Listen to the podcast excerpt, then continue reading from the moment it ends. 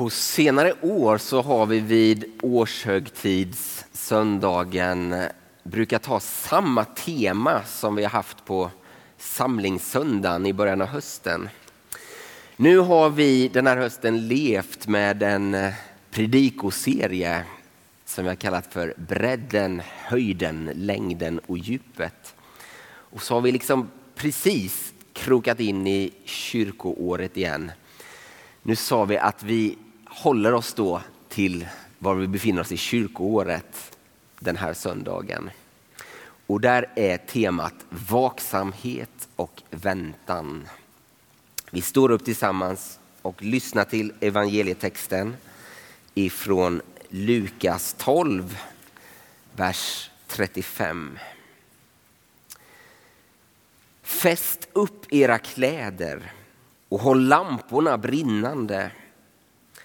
Var som tjänare som väntar på att deras herre ska komma hem från ett bröllop så att de genast kan öppna när han kommer och bultar på porten. Saliga de tjänarna eftersom deras herre finner dem vakna när han kommer. Sannerligen, han skall fästa upp sina kläder och låta dem lägga sig till bords och själv gå och passa upp dem. Om han så kommer vid midnatt eller ännu senare, saliga är de tjänarna när han finner dem beredda. Ni förstår väl att om husägaren visste när tjuven kom skulle han hindra honom från att bryta sig in i huset. Var beredda också ni, ty när ni minst väntade, då kommer Människosonen. Och Herre, till vem skulle vi gå? Det är du som har det eviga livets ord. Öppna nu texten för oss. Talar du liv in i våra liv. Amen.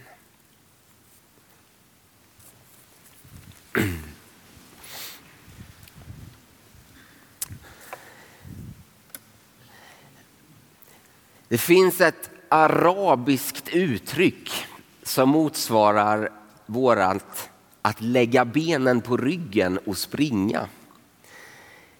Man säger ta din galabeja mellan tänderna och spring.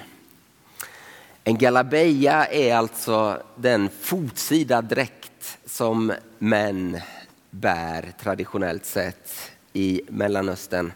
Man tar alltså den nedre follen, stoppar in den mellan tänderna och springer så att det liksom blir fritt för benen. Att fästa upp den på ett lite noggrannare sätt, det hinner man inte när man så att säga måste lägga benen på ryggen och springa. När jag först hörde det så sa jag att i Sverige då säger vi så här istället. Jag har nog sällan sett någon skratta så mycket som åt just det uttrycket. Benen på ryggen, hur skulle det se ut? Ja, det är någonting av detta som uttrycket i dagens text står för. Att fästa upp sina kläder, det handlar om att, att vara beredd. Att ha benen fria, att kunna arbeta ledigt, följsamt. Och i kyrkans år så, så är vi ju nu på upploppet. Det är ju första advent som är nyår i kyrkåret. Det är två söndagar kvar till dess.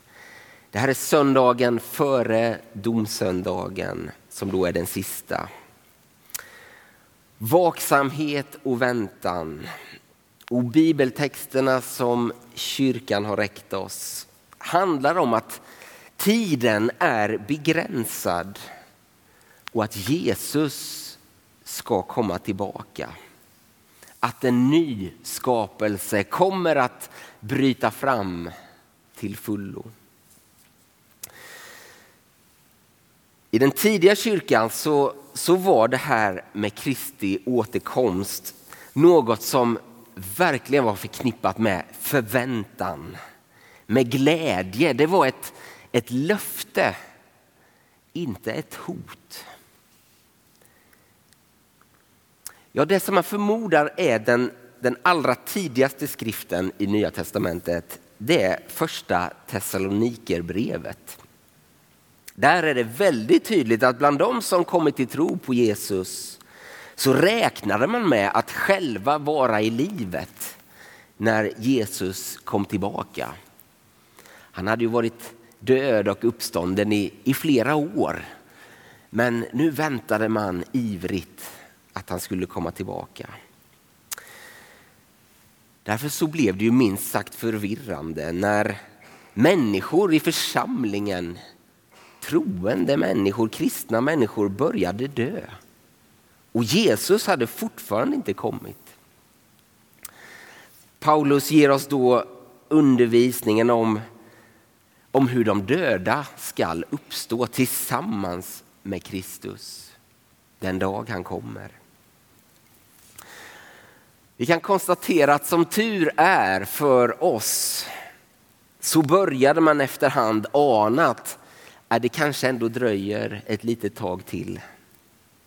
Annars hade man inte bemödat sig arbetet att börja skriva ner berättelserna som blev texterna som i slutändan blev våra biblar. Eller att forma strukturer inom kyrkan som, som kom att bli bestående. I en av de allra tidigaste gudstjänstordningarna så, så finns ett uttryck som man utropade varje gudstjänst. Maranata. Du vår Herre kom. Och så levde man med den tydliga förväntan om att, att Kristus snart skulle komma. Så kan vi se att sedan dess så har man genom århundradena, årtusendena nu spekulerat och det har funnits människor som har trätt fram och menat att nu pekar väl ändå allt på att tidens slut är nära. Man har spekulerat trots att, att Jesus själv just i talet om tidens slut säger Dagen och timmen känner ingen, inte ens himlens änglar, inte ens sonen, ingen utom fadern.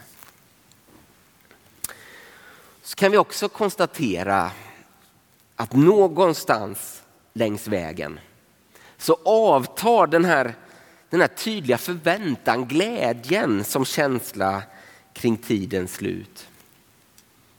Från det förväntansfulla så, så blir det något mer ängsligt. Och det finns säkert de av oss också i det här gudstjänstrummet som eh, mer upplevt rädsla och ångest kring tanken om att Jesus skulle ha kommit tillbaka, hämtat de sina till sig och man själv har blivit lämnad kvar. Ja, de, som, de som lättast har att också idag ta till sig föreställningen om Kristi återkomst och domen. Det är många gånger människor som lever under olika former av förtryck.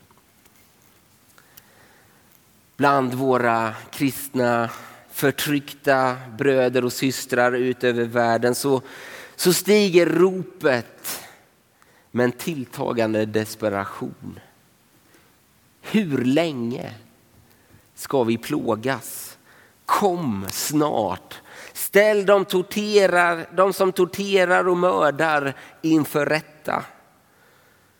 Låt denna världens mäktiga prövas inför din dom, o oh Gud.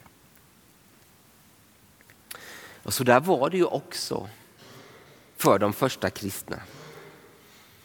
Det romerska förtrycket var påtagligt och en del av, av vardagens kamp med att bekänna Jesus som Herre istället för kejsaren. De tog ut orättfärdiga skatter, begränsade livet, torterade, dödade. Herodes lynniga dödande av småbarn drev Jesu familj på flykt direkt efter födseln i Betlehems stall. Så Jesu budskap om att liksom härda ut i kärlek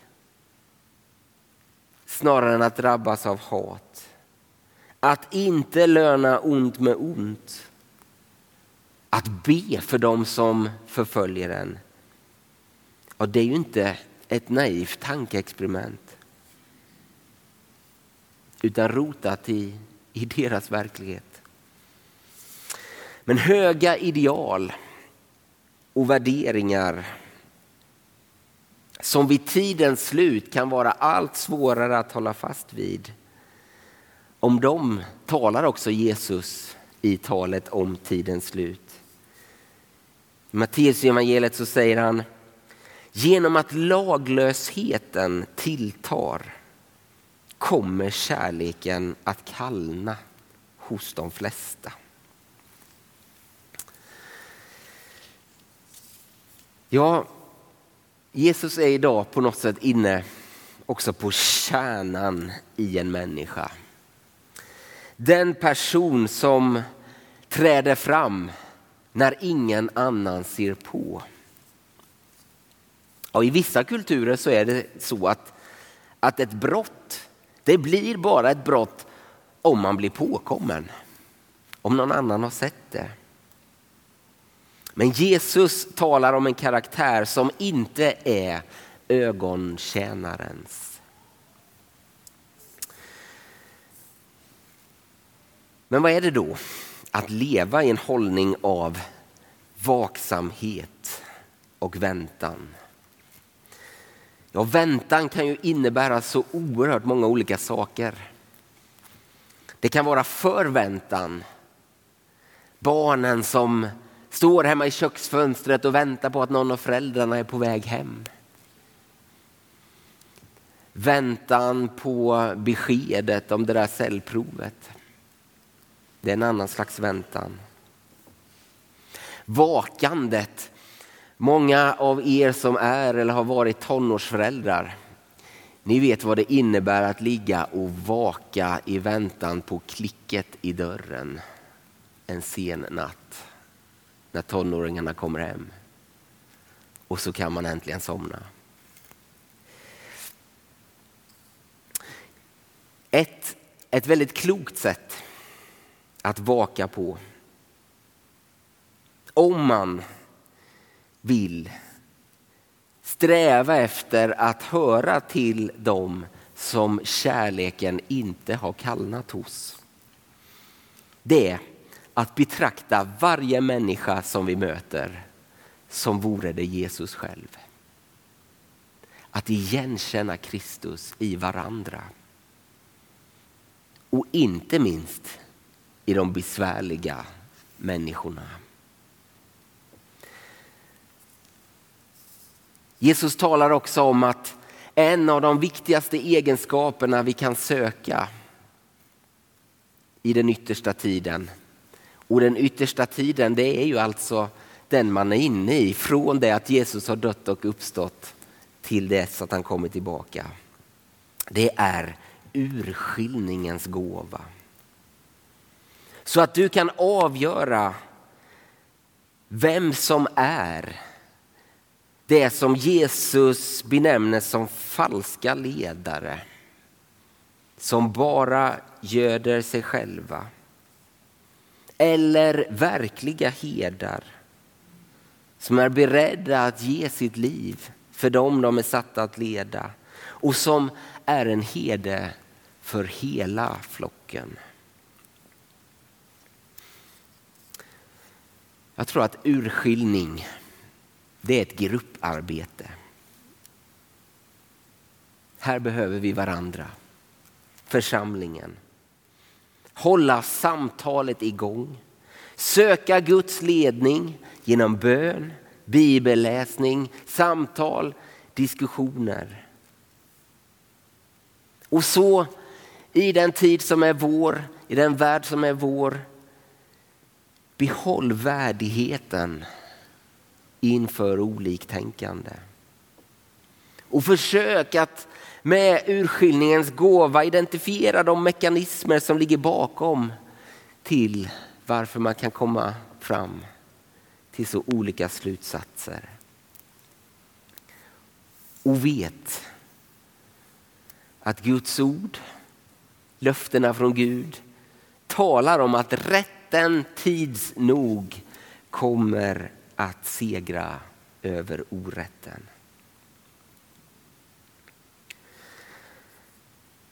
Ja, mitt i den här lite allvarliga tonen som vilar över de här temana mot kyrkårets slut så ska vi komma ihåg att det är en brudgum vi väntar på. Jesus liknar det kristna livets mål vid en bröllopsfest. Livet är inte bara tjänande utan det är också fest och njutning. Och jag tror att å ena sidan kan man, ja kanske inte minst som student, vilket jag anar att många av er i Revoice är, ha lite dubbla känslor inför det här. Ibland så kan man be Jesus kom tillbaka innan nästa tenta. Eller åtminstone innan resultatet från förra tentan har kommit. Å andra sidan kan man känna, nej men jag har ju så mycket jag vill uppleva och få vara med om av livets goda. Du får gärna dröja ett bra tag till. Jag tror inte att någon av oss kommer att bli besviken när tiden väl är inne för den nya skapelsen. Och vem vill inte med förväntan och beredskap vaka in festernas fest. Ja, Herre Jesus Kristus, du Guds son. Du som redan är här, men som vi också väntar på ska träda fram. Låt snart en dag komma då du blir allt i alla. Då krökta ryggar rätas, tårar torkas och freden och friheten segrar. Vi ber om tålamod att vänta in den dag du har bestämt. Och hjälp oss att vänta vaksamt så att vi hör din röst och igenkänner din vilja i våra liv. Din är makten och äran i evighet. Amen.